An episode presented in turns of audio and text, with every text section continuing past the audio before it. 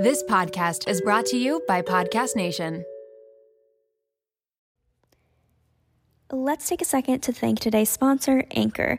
Anchor is by far the absolute easiest way to make a podcast. And when I say easy, I mean easy. First of all, it's completely free, and there are creation tools that allow you to record and edit right from your phone or your computer. Best of all, with Anchor, you can add any songs from Spotify directly to your episodes. So the possibilities are endless on what you can create. Whether you want to create a music analysis, your own radio show, a deep dive on your favorite genre or artist, or something that the world's never heard before, Anchor will even help publish your show to Spotify so you can reach hundreds of millions of listeners. Oh, did I mention there's no copyright on the songs? Yeah, it's that easy. You guys want to start a podcast that includes music, or you guys just want to start a podcast in general, get started by downloading the free Anchor app or going to anchor.fm. And if you need some inspiration, you can head over to blog.anchor.fm slash music from some more idea starters. Thank you so much, and let's get into the episode.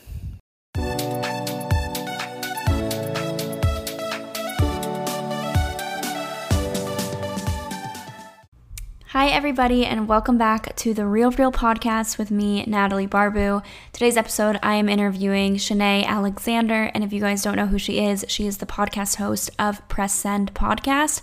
And what's really funny is that Press Send was probably the first or second, maybe third, but I will say I think it was in the top two podcast that I have ever listened to prior to starting mine. Before I started my own podcast, I was actually listening to a ton of other podcasts because I wanted to see the different styles, how the hosts, you know, presented themselves, what people talked about, and it was kind of doing research, but then I instantly got hooked.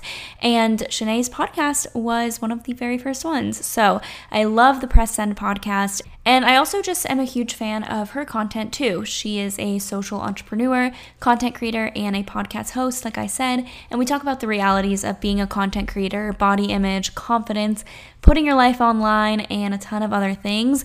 So I know that you guys are going to enjoy this episode. I also said last week on my 100 and one episode. I'm like 101st episode. Is that how you say it?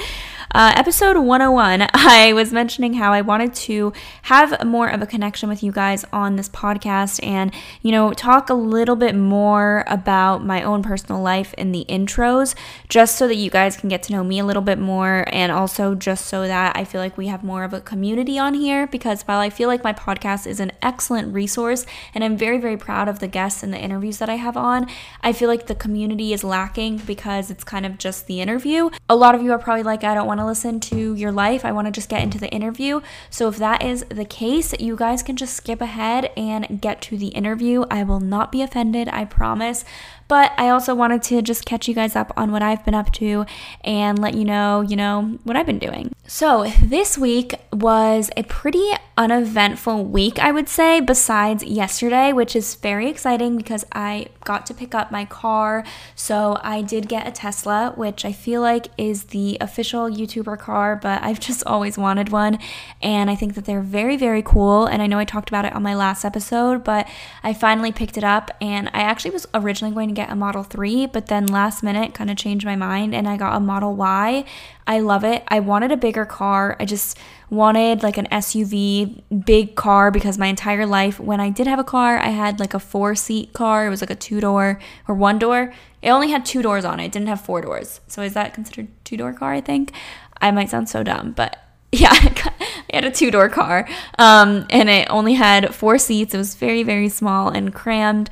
So it's definitely an adjustment getting used to a bigger car, but I love it. I think it's so cool. It's so much fun, like flooring it when you are on an empty road, of course, and just like jolting back. Like I feel like I'm like flying on a spaceship. Um, so that's always fun. And then this week, if you guys didn't know, I do have a puppy. His name is Bambino. He is actually sleeping right next to me right now. He's so cute. He always gets these like very like hyperactive modes where he acts so bad, like he's biting everyone. he's literally like grabbing onto your leg and like trying to attack you. He's like eating everything in sight. Um, and that usually means he's tired. So I brought him here in my room so that he could nap with me while I recorded this because I knew that that's exactly what he needed. Um, but he is actually getting neutered this week. So he is getting neutered on Friday. He is already five months old, and the vet kind of was mentioning that he should be getting neutered because he's showing some teenage behavior, in her words. Um, so she was like, Yeah, let's just get him neutered right away. So at five months, we are getting him neutered. And I'm so sad because I know that he's going to be just so sad and uncomfortable and I hope not in too much pain and I'm just not ready for that. I feel always so sad whenever he is like not happy. I feel like I'm actually a mother and I didn't know like this is going to sound very funny, but I feel like you don't know how much you love a dog until you can you have one for yourself. And i have been getting a few questions on if bambino is going to come with me to florida because i am moving on and off to florida. Like i'll be back and forth from here to miami but mainly in miami and for the next few months. And in the beginning, he is not going to come with me because he is so hyperactive that I do think he needs a yard, and it's something that I just won't be able to give him in Miami. So my family is very happy like to take care of him while I'm gone, and I will be back and forth so I could see him. But if eventually I realize that an apartment would be fine for him, then I will be able to bring him down. Um, so uh, it's just gonna be like I'll be able to see it, but I already am like dreading being away from him. Like I love him so much. So I feel like eventually I'm just going to take him. Like I'm going to be like I just need to take him with me because I'm going to miss him too much. But at least like the first few weeks there, I don't think I'll be bringing him. And it's so funny because I know my mom just wants to keep him also. My mom's like, no, no, no, he needs to stay here. Like, you can't take him. So we'll see if I eventually end up taking him. I think I will because I know that I'm going to miss him a lot. But in the beginning, he will be staying with my mom and my family, which. I think it's gonna be too hard. I, I have a feeling in like two weeks I'm gonna be driving up and being like, all right, give him to me. he needs to come with me. Um, so we'll see. But I love him so much, and it's just, I'm like literally staring at him while doing this podcast intro. It's like actually like a mother. Um, but, anyways, that's kind of how my week has gone, and I'm so excited to be approaching April because April, if you guys didn't know, is my birthday month. So, it is Aries season. I love being an Aries. I think they are the best fire sign and the best sign in general. I might be biased, but I don't know. I just, I think they they have the best characteristics and i'm definitely biased but yeah, it's Aries season. So, uh, my birthday is April 16th and I'm turning 25. I'm about to have my quarter life crisis. So, if you guys want any 25 content on the podcast, maybe things I've learned when I turn 25, I think I'll be doing that on my YouTube channel. So, if you guys want to see something like that, then definitely go to my YouTube channel so that you guys can be in the know with my things I've learned by the time I turn 25 because boy, are there plenty. Um, I love doing those like every year, though, something themed for my birthday. I do hope that you guys enjoy this podcast podcast. If you guys do enjoy it, please, please, please be sure to leave a review on Apple Podcasts. It really helps my podcast grow, it helps it be recommended to other people. So be sure to leave five stars if you guys did enjoy this podcast. I know that you guys will love it. So, anyways, let's just get into the episode with Chinae Alexander. Let's talk about styling hair because it is a whole production, especially when you are battling frizz. And take it from me, I live in Miami, Florida. It is about to be summer.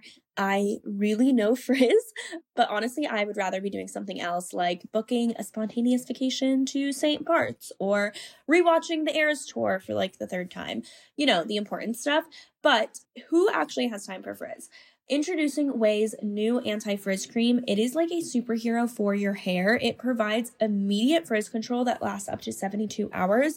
I actually brought it on a trip with me, and my friend borrowed it and she purchased it right then and there because it was that good. So, how does this fit into my hair routine? It is the best thing I could have done for my hair. I am all about saving time, and the anti frizz cream does just that.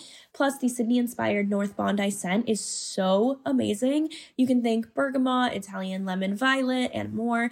And as someone who is always concerned about heat damage, because I definitely use a lot of heat on my hair, this anti frizz cream provides heat protection, which is such a big relief, and my hair feels so much lighter and looks smoother after using it. Get busy being frizz free with Ouai's new anti frizz cream. It's not just about taming frizz, it also provides heat protection up to 450 degrees, reduces and repairs split ends, quenches dry hair with intense hydration, and according to a consumer perception study, 90% of participants agreed that their hair looked less frizzy after using it. I can definitely contest that. And while you're at it, check out Ouai's other bestsellers like the leave in conditioner, which I also use, detox shampoo, fragrances, hair oils, and hair gloss. They're all essential for achieving that salon worthy look at home. So you can first free up your schedule with Ouai. Go to theouai.com and enter promo code RealReal for 15% off any product. That's theouai.com, promo code RealReal.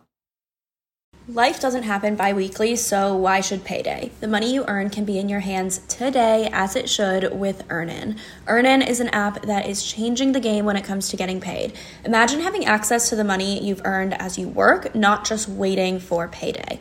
With Earnin, you can access up to $100 per day or up to $750 per pay period. Just download the Earnin app and verify your paycheck. Then access up to $100 a day as you work and leave an optional tip. Any money you access plus tips are automatically repaid from your next paycheck. So think about it. The next time you're planning a special night out, you need a last minute gift for a loved one, or you face an unexpected expense, like maybe a trip to the vet. Earnin has you covered. For me, it's about having the flexibility to handle those surprise expenses that life throws my way. So whether it's unexpected bills or needing to cover rent when things are tight, Earnin gives me peace of mind knowing that I have access to my hard-earned cash when I need it most. Make Earnin a part of your financial routine and join Earnin's over 3.5 million customers who say things like, When I think about Earnin, I think about financial stability, security. It gives me a lot of peace of mind. Download Earnin today, spelled E A R N I N, in the Google Play or Apple App Store. When you download the Earnin app, type Real Real under podcast when you sign up.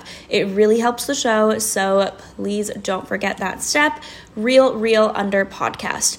Earnin is a financial technology company, not a bank, subject to your available earnings, daily max, pay period max, and location. See earnin.com slash TOS for details. Bank products are issued by Evolve Bank and Trust, member FDIC.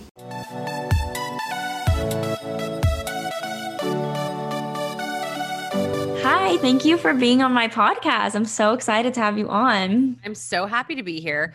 We're also pretending like we didn't just talk for an hour. I know, I know. We're like we logged off of Zoom for five minutes and now we're back and we're like, okay, new new conversation. We're like, hey, how are you, girl? exactly. It's like, oh, we haven't talked in forever, but no, we had a bathroom break and we're back. So I'm but, so happy to be here. Thank you for having me. I'm excited to have you on because if you didn't know, when I first started my podcast, I was trying to listen to other podcasts to see like why are people listening to podcasts? What's so special about them? like I didn't know like I was not one of those people that like listened to podcasts before I started one. I kind of just started one and made, you know, like came up with it as I went along. But yours was actually one of the very first ones that I had ever listened to. Wow. So, and you yeah. continued? Yes, I love your podcast. You continued to podcast after all that. I feel honored. Thank you. Yeah. For- so I was like, wait, this is cool. Like she's answering advice, she's having guests on. I was like, I like this style. So I really did take some inspiration from yours awesome. with like how you interview and all of that. So yeah, thanks for having quality content. oh well, thank thank you for listening. Hey, content would be nothing without a with eyes and ears on it, right? Right. so first, we're going to start into setting the record straight. This is where I ask you some stereotypes, some assumption, some assumptions, and then you're going to let me know what you think of them and if they're true or false. So the first one is social media can be really damaging.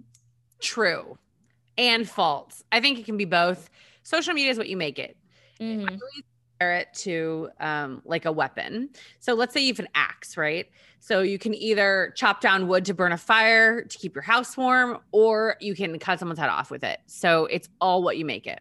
I like that analogy. Yeah, because I think it is it's one of those things that's like if you're constantly comparing yourself, if you're following the wrong people, you know, yeah, it can be really really damaging, but you can also, you know, be uplifted on social media and you know, Absolutely. raise awareness for things on social media. So, I agree. It's like a double-edged sword, I think. Totally. And the next one is influencers are entrepreneurs. Yes. I mean I mean and so much more. And I'm not just saying that because I'm a content creator, but it's it's you have to be 10 things, mm. you know, and I I was a marketing director for 8 years for a luxury furniture brand and then I ran my own event planning company. And I will say being a content creator slash influencer is the hardest job of the three Yeah. Yeah. That's crazy though, because people usually think the opposite. People think that being a content Oh, yeah. creator is so easy. You just take pictures. That's it. Like, oh my god if it was only taking pictures life would be so sweet honestly i mean life is sweet given all the things but there's a lot that goes into the the work that we do that is um the boring unseen parts literally i won't be on stories for like 7 hours and people will be like what were you doing i'm like literally um eating popcorn and answering 500 emails it's boring right.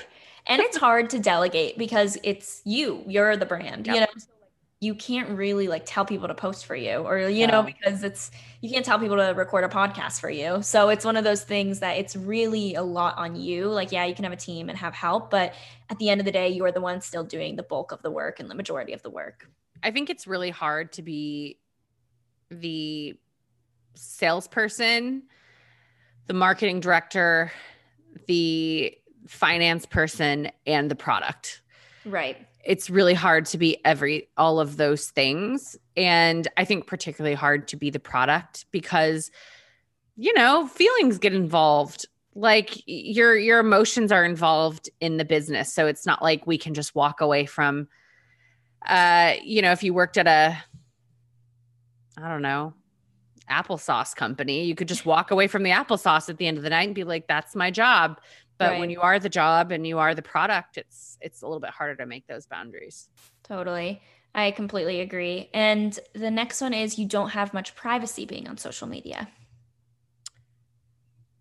That's a choice. Mhm. um sometimes i air like let me just say this on january 4th of this year i sharded for the first time in my life and i chose to share that on social media so make it what you will Yes, no, it is a choice. So I do I do agree with that. I think it's easy to, you know, say that you don't have privacy and like I'm definitely one of those people that will say like, "Oh my gosh, it's like, you know, I don't I feel like I have to share everything, but at the end of the day, I'm the one choosing to share it." So yeah and also like i think we we don't realize how i mean we're we're all i always tell people you're you're not special you're significant.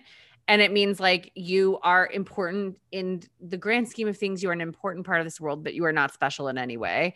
Yeah. and and that's somehow comforting to me as like kind of a sarcastic person. But truly i'm like you know what? People aren't going to actually die if i don't tell them what i ate for breakfast. Like they're Yeah. gonna live. It's fine right, right. It makes us not take our jobs as seriously, which is also a good thing. yes And how long have you been a content creator or like how long has this been kind of something that you've been doing seriously? Not just like a Facebook page that you have for your friends and family, but like actually taking it seriously and like posting consistently. Like where did you get your start with that? Um, so it's actually really funny. So I, like I said, I was a marketing director for eight years. Um, and I had like maybe two weeks before this all w- went down, with the story I'm about to tell you. I, my friend Abby worked at ClassPass, which is, for those of you who don't know, ClassPass is basically like, it's like a booking system for studio workouts. And so she was like, You like fitness and you like social media. And in, in that time, I liked social media like anyone else does, just like I Mhm. like looking at dog videos and stuff. But I was like, she was like, there is a position at ClassPass that you should interview for for a social media person. I was like, well, I don't have any experience in social media, but I was like, I haven't been on an interview in eight years. I was like, it's probably good that I go on an interview. So it was a phone interview. Um, this is all pre-COVID, so phone interviews were v- like very informal, and Mhm. I started an Instagram account just before the phone interview, like like a week before, to show that I had an interest in social media and fitness. And so I started out as a fitness Instagrammer. And what was so crazy is I did not, definitely did not get the job. She was like, You have no experience and you have 300 followers. I was like, Okay. And um, but then two weeks later, fast forward, I was still Instagramming because I was like, found this little fitness community online and I was like, this is fun. I was like, I love talking to people from all around the world, 300 of them, Mhm. about wellness and fitness. And then two weeks later, surprise, Shorty, uh, I got laid. I got basically fired from my job because my boss said, You're an entrepreneur. You're supposed to go start your own company. So I started an event planning company like that next day, but then I kept posting on Instagram just because I thought it was fun. And then I found myself in 2015 like, oh my gosh, I'm I'm I'm working two jobs. I have an mm-hmm. event planning company and I have a social media business. And so I decided to stop taking event planning clients and focus on social media full time in 2015. And that was a really interesting um, pivot because I was doing well at my other job, but you know, got to take a risk and take take the moment um, as it was coming. And now I've been doing this for five years. Can't believe I haven't run out of things to say. Wait, so when your boss fired you or laid you were laid off and he said that you're meant to be an entrepreneur, why did he say that? Like what was were you like always thinking of new business ideas? Were you like a go-getter in your job where he saw that entrepreneurship spirit in you or like what made him like be like no, you're you belong to do like you need to do something else? I think he just saw my potential to do a lot of things. Like mm-hmm. um like oh, I hate the phrase wear a lot of hats. It's yeah. that and picking my brain. Those are my two least favorite things that people say. But I was able to fit into a lot of different roles. Like I was helping like creative direct some things. I was doing like major ad campaigns. I was doing the marketing. I was planning events. I was like curating spaces. I was doing all these things. And so I think when one entrepreneur sees another one, mm-hmm. they're like, ugh, you're my kind. Yeah. You know, like you don't belong here. You're my kind and you desire, desire you need to be in the wild. Like, get out of here. And I think yeah. he saw my potential. And it really was the best gift because he was like, go be an entrepreneur. I'm going to pay you for two months to go start your own company. And that was actually like the biggest gift anyone's ever given me. Wow. I mean, that's like an investment in you, which yeah. is really speaks for itself, which is great. Yeah. So, were you always interested in event planning, or like how did you kind of come up with the idea to be an event planner coming from marketing? So, I did plan events at that previous job. I will say this, and I, I tell this advice to everyone who is like, I don't know what I'm supposed to do for a living, or I don't know what my next step is. Cause I think so many people, particularly right now, are eh, at this pivotal moment where they're like, what is next for me? Mm-hmm. And I went to some really close friends of mine and I said, and people that I'd worked with, and I said, what are the things that you think I'm really good at? Like, because I think often we as people get really, we get really clouded as to what we're actually good at. And we let our insecurities get in the way. We get, we let doubt get in the way. And so we're often not really good at seeing what we're good at. And so I, I asked people around me, I said, what are the things that you've seen in my last eight years of work that you think I'm really good at? And my coworker actually said, you always like, I can tell that when you throw an event, you love bringing people together. And she's like, I can see that's a huge joy for you and you're really good at it. And so I kind of was like, I do love planning events, I love celebrating people. But what's interesting is I can take that thing she said I was good at, which is bringing people together. And while I don't plan events right now, I'm still bringing people together online. Mm-hmm. So this like skill that someone spoke out in me was the very thing that I I do now two careers later. Yeah. I love the fact that you said that you asked other people because that's yeah. something also you might I mean you probably also had pressure like okay he told me I need to be an entrepreneur what what do I do like what yeah. what's next so I feel like it's good to ask people that you are close with to see what do you think I'm good at like what should I be going into because we often do see ourselves as like oh well that like we'll take a skill that we have or a strength that we have and we like brush it aside we're like eh, right. everyone has that and it's like no not everyone has that you know that's no. something that is something that is unique to you and that you can use to your advantage. So I think that that's really helpful when people are feeling stuck in something that they don't want to be in because we don't really see the strengths in ourselves as strengths. We just see them as like average or everyone else right. has them. So I also, love that. I would also say this really works on a day where you're having like a bad self-image day. Mm-hmm. Um, and obviously don't like go on your Instagram story and be like, oh my God, everyone write in the blank what you think I'm amazing at. But like have those core people that when you're having a low self-esteem day, because we all have them, we all have days where like, I'm the worst. I can't Yeah. do anything right. What am I doing with my life? What am I doing personally? And I think it's really important to have, even if it's just one or two people in your life, that you can say, like, can you speak good things over me? Like, what is, like, what do you see as my value? And it could just be like, oh my God, you're the funniest person I know. Mm. Or you bring such a light to a room. Whatever it is, I feel like having those people in your life that you can ask for affirmation from and they won't judge you for it is hugely helpful, whether it's in your career or just on a crappy day. Yeah. And with that, like, how did, when you were doing your event planning business, how did you kind of make that leap then to quit that and then do social media full time? Um, I was working till four in the morning every night and I was literally dying.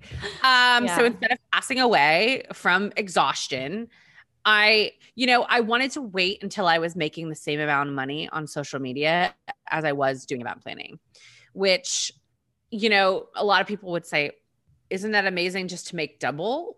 Mm-hmm. And I knew that if I could, if I could say, okay, I can put my full strength, and we were just talking about this on my podcast, but if I can put my full strength and energy toward one thing rather than doing two things half assed, I'm going to end up making more money.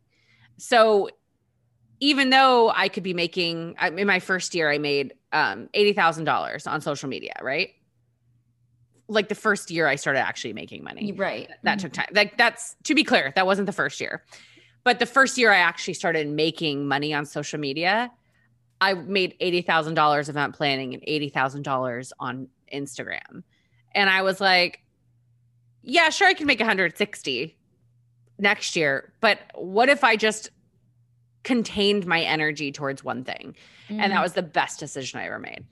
Oh yeah, I mean, I can totally relate because I was so when I graduated college, I went and got like a corporate job, like a traditional job, and I remember feeling so burnt out. I was working on my lunch breaks, I was getting up early, I was staying up late to do it all, like to do YouTube and Instagram and all- of this stuff that I like love doing, but I also had this 9 to 5 job that I had to do. My weekends were completely full of just doing YouTube stuff and social. So it was absolutely exhausting. I was miserable. Like I was actually miserable for almost a year. And it was one of those things where i was like i was i started making more money on social media at one point than at my corporate job. And that was kind of the switching point where i was like i am out of here. Yeah. i'm so done. I need to quit. Like and it was again i was scared of like what people would think about me or what you know is this sustainable? Like what if i don't make this money next year? And since then i've been so fortunate and grateful that my income has grown you know because i have poured my energy into it and i've decided things that I want to do and things that I like want to add on, like my podcast and stuff like that. So I think focusing on that one thing that you do love is going to pay off in the end rather than literally being burnt out and like being so exhausted that you can't do anything when yeah you're making double your money but like you're miserable too and that doesn't Yeah. mean that that money won't come later on and I just want to like like double say this. It's scary as shit. Oh 100% yeah Like like it's like we're sitting here on the other side of entrepreneurship, on the other side of taking a risk, and it's really easy to be like, oh, yeah, I just, you know, I just felt like if I put my energy towards it, like it would just really work out. And like it's so easy to say that when you found success. And but I just want to acknowledge and put a pin in the fact that I was scared shitless for the better part of a year. When I started my event planning company, I was constantly anxious about am I going to be able to like sustain myself? Am I really cut out for this? Can I can I make enough money to pay New York City rent? All of these things. So, you know, obviously being ahead of the challenge is a lot it's a lot more of a glossy way to talk about entrepreneurship but it is it, it there was so much fear that went along with it so many tears Oh yeah, and I mean even today, like even doing this for a few years now, I'm still like scared to make a big decision. You Totally. know, like if I'm when I made the decision to move back home and I'm like making the decision of what I want to do next, I'm like I don't what if this doesn't like last that long, you know, or what if this, you know, that's still so scary. Like I'm like I need to be so much more diligent with like my savings and my, you know, what Yep. my plan is because I can't just like do things on a whim and then be stuck in a lease and then what if it doesn't work out? So Yeah. it's still scary, like even after you've been doing it for a really long time. What's your sign? I'm an Aries Okay, interesting. and I think I'm a, so I have two, you know, it's like the rising and Mhm. I, I'm not that into astrology, but I know that the three of them, two of them are in Aries.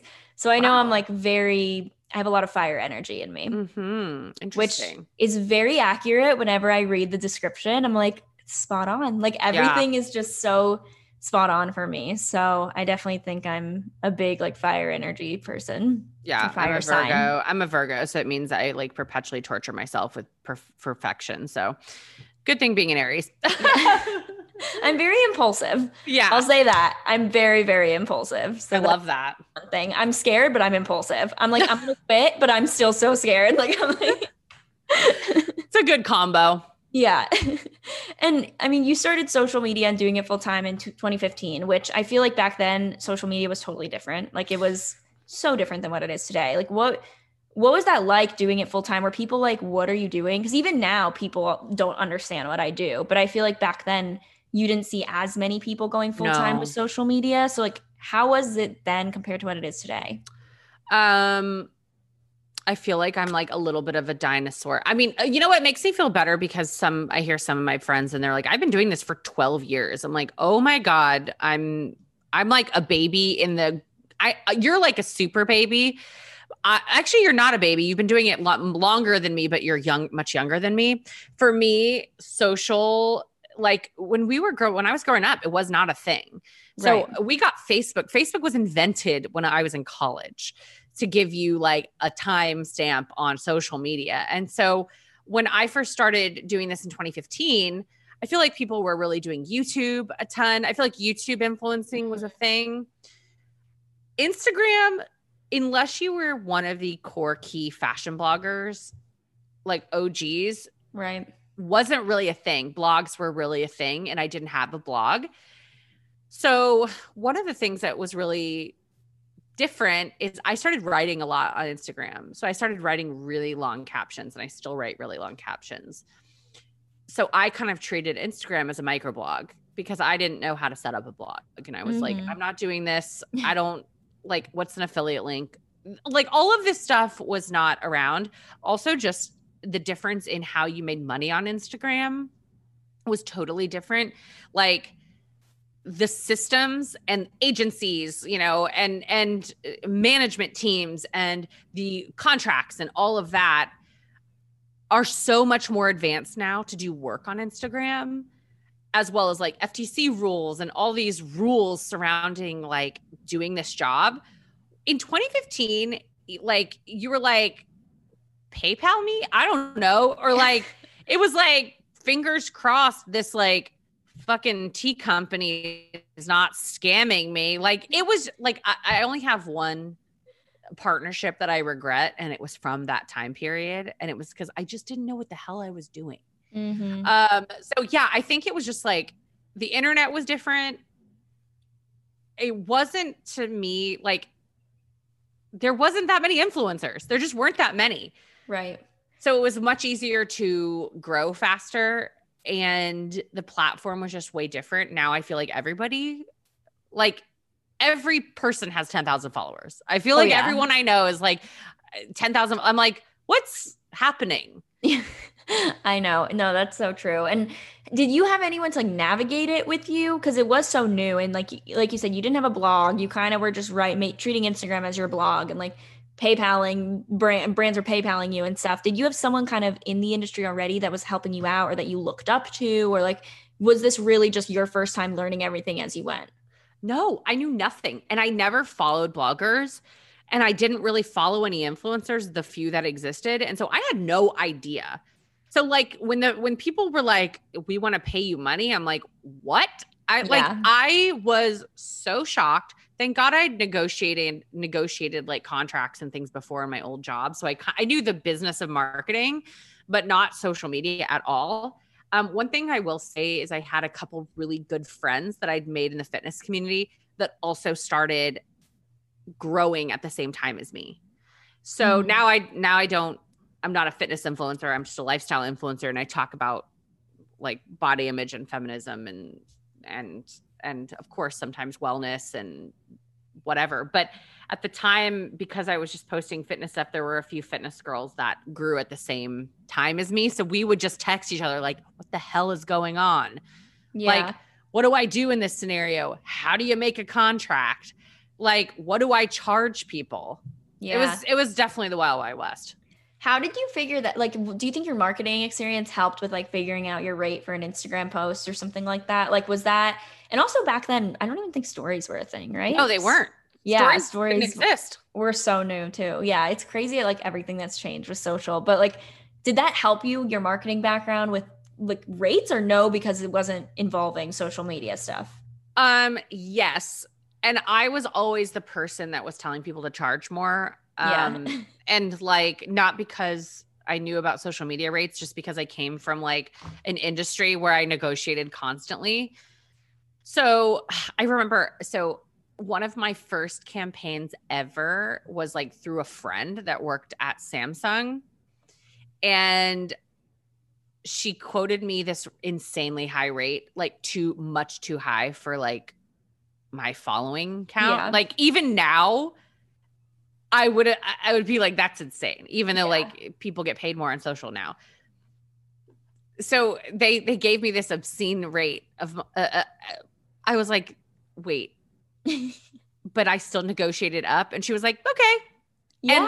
and like you know i mean that was a rude awakening because you know not for another several years did i make that sort of money but it was a lesson to me and i think this goes across the board whether you work in social or you work at the bank or whatever you do i think especially we as women don't ask for what we should be paid and we are afraid because we don't want to come off as pushy or like well what if they what if they don't give it to me and then they like fire me because yeah. you know I asked for too much? That doesn't happen. Right. It doesn't happen. It's not a thing. Mhm. And I actually feel like asking for money for more money doing whatever you do, whether that's social or otherwise, to me that is a huge green flag for an employer or you know whenever I ask for a rate from a brand or my my management does and they push back on it and they're like kind of like no, I'm like, well that means you didn't think I was going to negotiate and that's a problem for me. Yeah, that's so true. Yeah. I I mean, for me that was definitely a lesson learned of negotiating for myself because I was like, okay, I'll do something for free product, sure. Like I'll do a whole dedicated video for a free shampoo and I'm like, okay, no. Like No. like that is just you have to really learn your worth and that's kind of what I've been trying to tell a lot of people in the industry now that are just kind of getting started on it. I'm like, ask for a thousand dollars and they're like, oh my God, that's so high. I'm like, no, it's not. Like it's not that high for like your Yeah. size. Like even if you're just starting out, like you know, I'll try to tell people like what to ask for and how to negotiate because I know that I wish that I did that when I was, you know, younger. I remember I had this one brand deal that they got on the phone. They're like, "So how much are your rates for this?" And it was on the phone, so I was even more nervous. Oh yeah. I was like, "Oh, like a couple hundred dollars or something," and they were just like, "Okay, yeah, that's fine." And I was like, oh, "I knew I should have asked for more." Like if they're just like that quick to say okay, I'm like. I did it like I asked for way too low. And now, like being in the industry for longer, I realized that it was really low Yeah. but it's one of those things that it does take time to learn like you do have to negotiate and it's also one of those things that i read this article was like influencer marketing or the influencer industry would be taken more seriously if it was like mainly men in it and like it would be one of those things that's like if it wouldn't be obscene to be charging this much if it was Right. mainly like a men a male dominated industry and it's just like that is so true because Oh yeah. it's one of those things that they think that they can lowball because oh you're just posting a cute picture like that's it it's like yeah Yeah, it's a it's lot like, of work Who do you think is paying for these hair extensions, bitch? you know like i uh like we the, the the thing is is i think there is a discomfort in society um and in business with women building things that look like empires that men build. And I think Mhm. there's like a severe discomfort. And it's like, I can guarantee you, I mean, my assistant Summer, she had never worked in social media before she came and worked for me. And now that she works for me and with me, she's like, oh, people have no idea. People Mhm. have no idea the work that goes into it. They have no idea the amount of like knowledge and like, I mean, just experience that goes into this job and supporting a team with this job. And, and, I wish everyone could have a little bit of an insight into this beyond a pretty picture because Totally. it is so much more. A hundred percent. And I'm glad that it is starting to it's more it's being more recognized now. So I am glad for that. Um and then also you started out like you were saying with like fitness stuff and like that was your niche. How has that like evolved today? Like what do you like how did you go from fitness to still incorporating wellness but being more lifestyle and like less fitness related?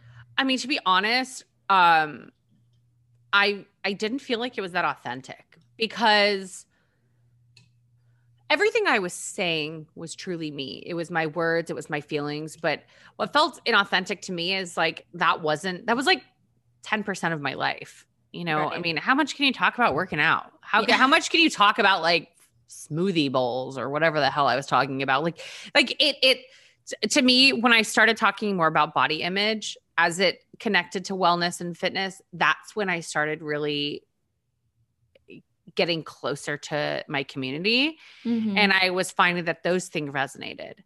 But how do you talk about body image without talking about mental health? right. How do you not talk how do you talk about mental health when you don't talk about your self-worth as a woman?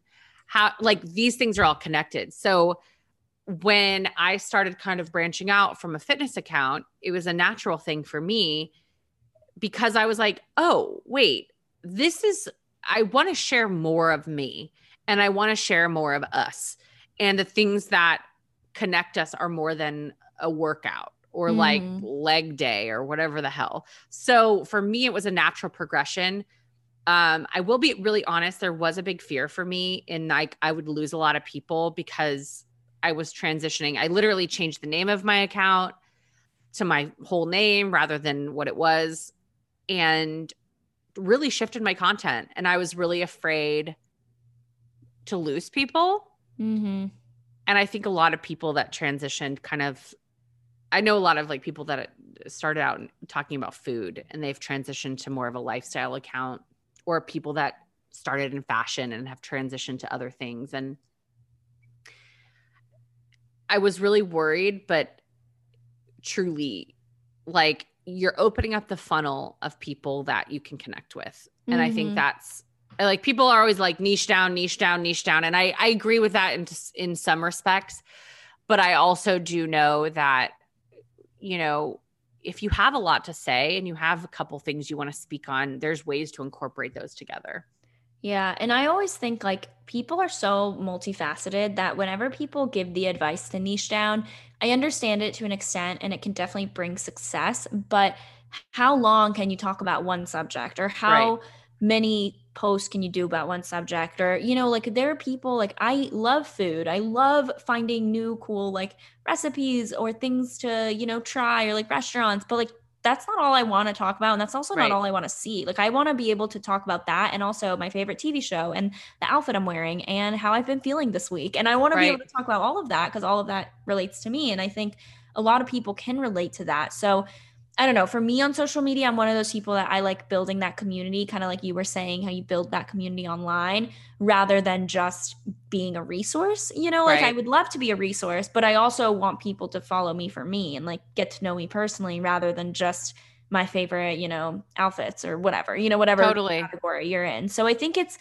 the advice for niching down is good if that's what you want to do, but I don't Yes. think it's like necessary. And I don't think you need to start with a niche necessarily. I think niching down is great if you want to grow.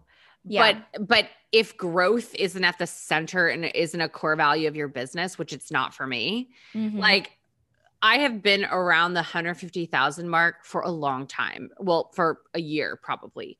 And it's so funny because people are like, how are you planning to grow? And I'm like, I don't care to grow. I make enough money where I'm at. I know the people. I can actually answer. I mean, I get a lot of DMs. I get 200, two to 300 DMs a day, but I at least can get to most of them. I know the people that comment and and and chime in. And that's what I like. Mm. My focus is community, it's not growth. And yeah. so if your if your main thing is growth, maybe niching down is really important because you'll attract more like you know, if you go to a page and you see it's all about body image, for example, that is the subject I talk about. But let's say it's all body image. Yes, like you will probably grow faster because people want that targeted content. Mm-hmm. But I will say, as a creator, I wouldn't want to just talk about one thing all the time. So oh, for, yeah. for me to stay interested and feel inspired, I as a as a human being need more than that.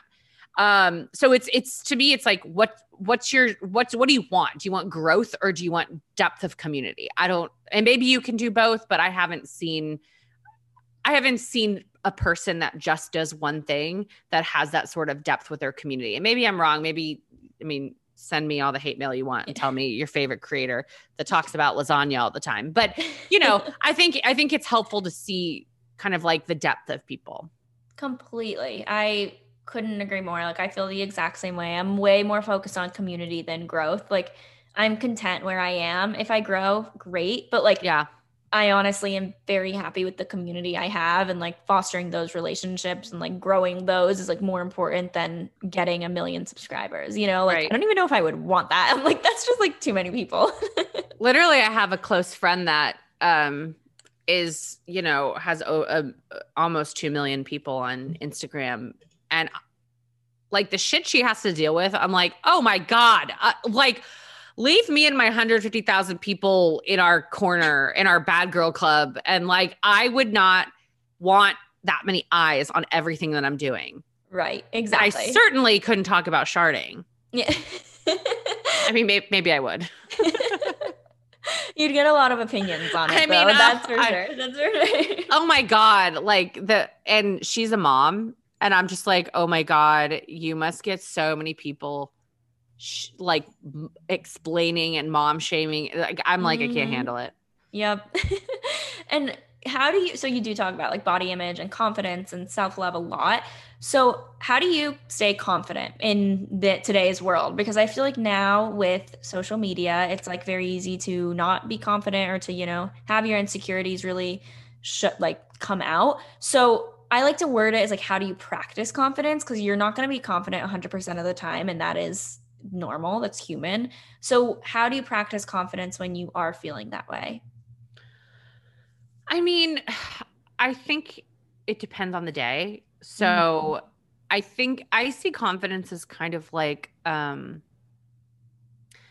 imagine if you have like a tank that on some days you can fill up more than others and on days where you're feeling confident I think to really store that energy, almost like a mm-hmm. bear hibernating for winter. It's like, okay, what are the th- like? Can I really lean into this because it doesn't come all the time?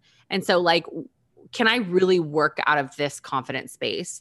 And then I think on days when I'm less confident or I get in my own head, or I mean, to be honest, I've talked about body image for a really long time on social media. I started my account when I was like super in shape, fitness like like I was I was so fit at the, at the time, like not even like thin because I don't equate thinness to fit. I was freaking jacked. I was like a little machine, but I was also really unhappy. Mm-hmm. You know, and so I think talking about body image, it's been a long kind of journey with with being super fit and being really unhappy with my body image and my confidence in myself because all my energy was getting spent on thinking about how fit I was yeah. or trying to like eh, keep up with myself that it's been it's been interesting because I went through this like kind of like bell-shaped bell-shaped curve during the pandemic. So it was like I thought I had everything figured out of like talking about body confidence and and body image and all these things. And then the pandemic hit. We in New York, obviously, like we're not going anywhere. There's like, no, I mean, it was darkness of winter. We're not exercising that much. Like, I like gained weight and I got so in my own head about body image like in the negative sense during this pandemic and which was a real awakening for me because I was like, wait, I'm the person that's supposed to have this figured out. Mhm. I thought I thought I had all my like neuroses around my body already ironed out. I thought I did that.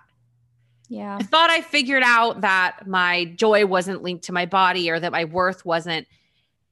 And the thing is, is like, it's not. But I think we have to be forgiving to ourselves when our confidence falters because it's not a perfect, it's not a fail proof system. So that's why I say on days when you're really feeling confident to store that away for days that you don't. Um, and then I think also for me, it is recognizing the things in my life that make me feel confident. And what I realized is when I was feeling kind of like down during this time, my body was the easiest thing to pick on, but it wasn't actually the thing I was picking on. I was picking on the fact that I felt like lonely, unproductive. I was feeling depressed. I was feeling anxiety more than ever. And to be able to concentrate that frustration around my body was easy because Mhm. it was familiar. Yeah. And, And, al- so and so just being like, wait, that's not actually what I'm not feeling confident about. The thing I'm not feeling confident about is I feel like I'm standing still. That's an unusual feeling for me. I feel like I'm not being productive. That's a, a, a new feeling for me. I'm feeling lonely as an extrovert. That's a new feeling for me. But the one I could go back to easiest was, ugh, I gained weight. I'm I'm annoyed with myself. I'm not as athletic. But really, when I opened it up and it's like, okay, I actually need to deal with all of this other stuff. Me not feeling as like quote unquote fit really isn't the thing. Mhm. Yeah. And also, I think with like you were saying, how you're like, I thought I had this all figured out. I think we think like, oh, it's like a checklist. Like, finally, okay, body image check. Don't need to worry about that anymore. But like, it comes back. Like, it, oh, totally. it's things that you have to constantly practice for your entire life, and you'll get better as it at it as like the years go on. But some days, some months might be worse than others. You know, so it's one of those things that you're really always having to work on yourself and like never feeling ashamed if some doubts or some insecurities come back because that's totally normal depending on the way the world is depending on what stage of life you're in you know? So i think that's very very very normal. And do you have any like self care habits that you do? Or do you have anything that you like do you meditate? Do you journal? Do you go to therapy? Like what are some things that you do that just like help you with you know the way that Yeah. you're feeling? Um, so my best medicine is um other people, and that's maybe just because I'm an extrovert. And so for me, um, anytime I have I have anxiety, and I don't say that like lightly. I actually like take medicine for anxiety. Um I I think my natural inclination is when I'm my when my I'm my most anxious self, I go inward. And inward reflection isn't bad, but I think it lacks a lot of perspective.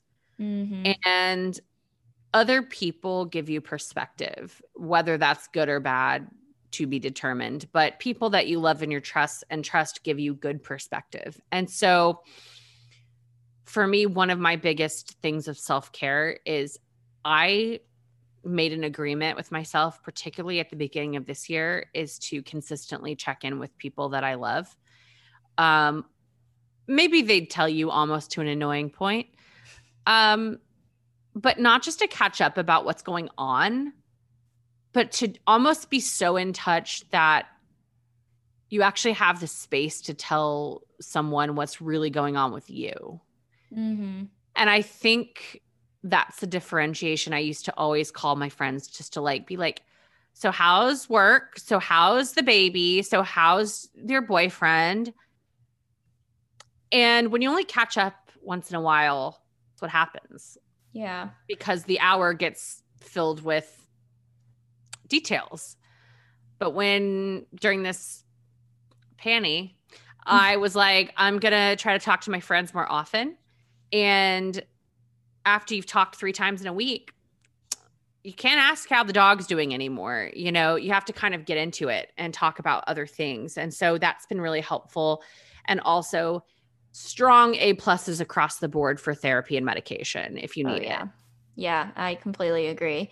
And with calling your friends, like, do you just pick up the phone and call them? Do you schedule time? Like, how do you, I guess, as someone who never like picks up the phone and just calls someone randomly, I'm like, do you just pick up the phone, like call Yeah. them with no, no, like, hey, I'm gonna, can, is this time working or? Literally, I told all of my friends, like, if you can't talk, don't pick up the phone. Don't feel stressed about it. And like, I'll just keep calling you. yeah. And that's literally what I do. Anytime I get in my car, I pick up the phone and call someone. And at first, I think people were like, oh, this is like a thing that we're doing in our friendship now. And I will say, the friends that I call consistently, our friendship has grown this year, and I've seen them the least I've seen them in our entire relationship. Mm-hmm. But I feel more deeply connected to people by the consistency of the of the friendship. And so, yeah, I just call people. I think when you can pick up the phone and go, I was just thinking about you. Mm-hmm. I think that's an amazing thing. I need to start doing that more because I'm one of those people that I'm like, oh, I'm so busy. Like, I'll schedule a FaceTime. And that's just so, mm, it's one of those where you're like, how's your girlfriend? How's your, you know, dog? How's your, it's that type of conversation. I feel like normally when you schedule it, Yep. it's just like catching up on life, but not, you're not even getting, you're not catching up on anything, you know? So I think that yeah. I'm going to start doing that more because I definitely need to start implementing that. And I think it can help with like feeling lonely also, especially like Totally. during this time. And I think I think another thing, start having phone calls that are shorter. yes, shorter like because i think what scares me about scheduling time is i'm like okay this is going to be an hour or two of a phone call literally i'll call my girlfriends and i'll say i have five minutes i'm literally like dro- dropping the dog off at daycare um but i just like i was thinking about this thing like what do you think about this and then i'm like okay i gotta go and you just are like I, I mean i know that that's like seems like impersonal but i think the familiarity makes you feel Mhm. close it's just like, hey, I've got five minutes, just popping on to say hi. All right, I'm here. Talk to you later. Click. totally. Yeah. There's no pressure with it. It's great. It's great. I'm gonna start doing it. Do No, it. I'm I'm going to. And before we go, what is some advice that you would give your younger self? Whether and you can pick the time frame of when you would give this advice, but just something you would tell yourself a few years ago. I I would say actually, and this is not that much younger, but I think even last year or you know before this all started, I would say like you're you need to really dig into the things that are of value to you minus your work.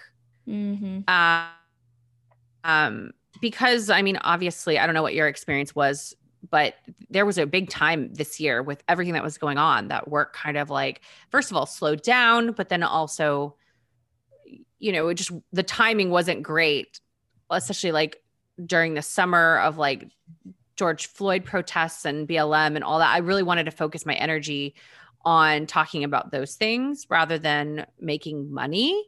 Mhm. Um, and then, you know, even with COVID and then with the election and all of this kind of all these things that have happened, I didn't I didn't realize how lucky I was to not have my worth be tied up into my work.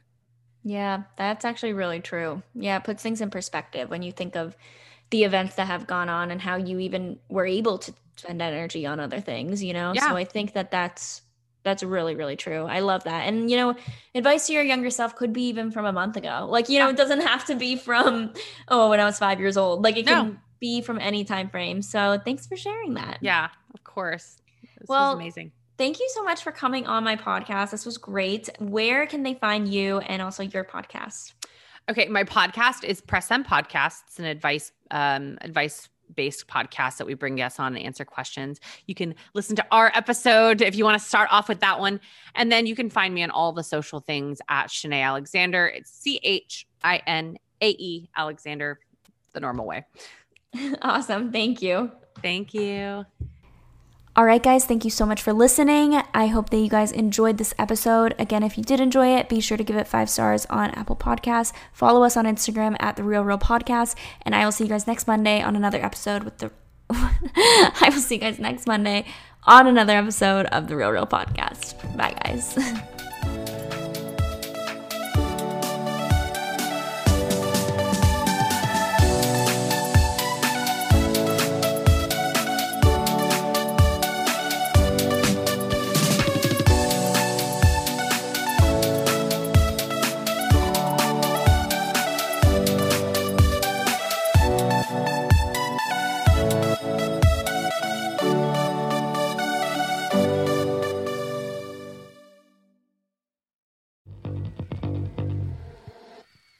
Hey, my name is Lovan Rumpf, and I've been working my ass off as a celebrity stylist by day and a podcast host by night. At the Lo Life Podcast, it's all about keeping it real. We're talking fashion, beauty, to religion, sex, drugs, mental health. I mean, there's no topic off limits here, and vulnerability is mandatory. You can find my podcast, The Lo Life, that's L O, no W, everywhere and anywhere you listen to your podcasts. New episodes are out every Thursday. We'll see you then.